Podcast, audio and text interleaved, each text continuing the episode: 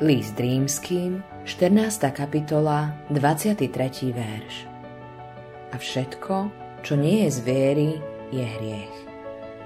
Zastavil si sa niekedy nad týmto slovom? Má v tvojom živote také miesto, že všetko, čo nepochádza z viery, posudzuješ ako hriech?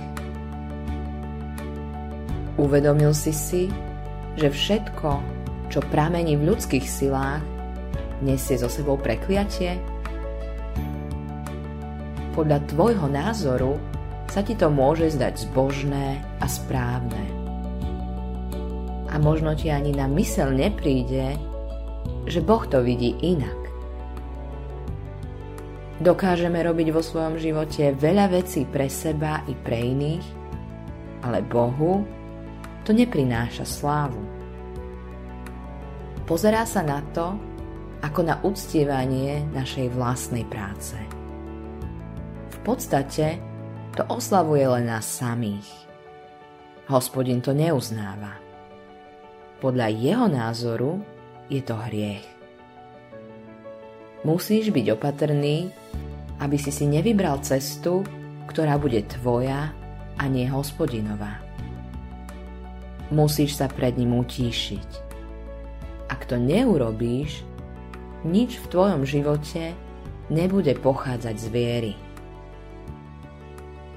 Hospodin má spoločenstvo s tými, ktorí sa ho boja a svoju zmluvu poznať im dáva, hovorí Dávid v 25. žalme 14. verši. On to zažil.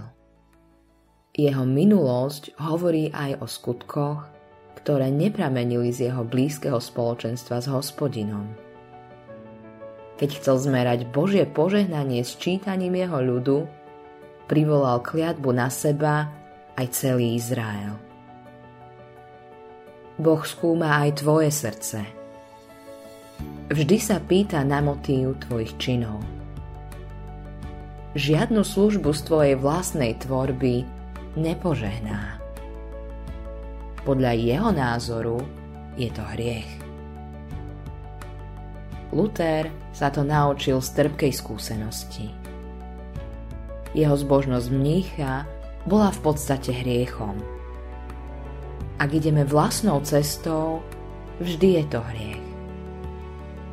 Preto ťa Ježíš aj dnes volá do blízkeho životného vzťahu s ním. Chce ťa viesť, chce ti radiť. Robí to, keď k tebe obracia svoj zrak. Preto máš pred ním pokľaknúť. Nie si ničím. Všetky tvoje myšlienky a tvoje pokusy zlíhajú. Ježíš však slepých vedie nepoznanou cestou. V tvojej bezmocnosti je on silný. Ak vložíš svoju ruku do jeho, povede ťa cestou viery a prospešnej poslušnosti. Autorom tohto zamyslenia je Hans Erik Nissen.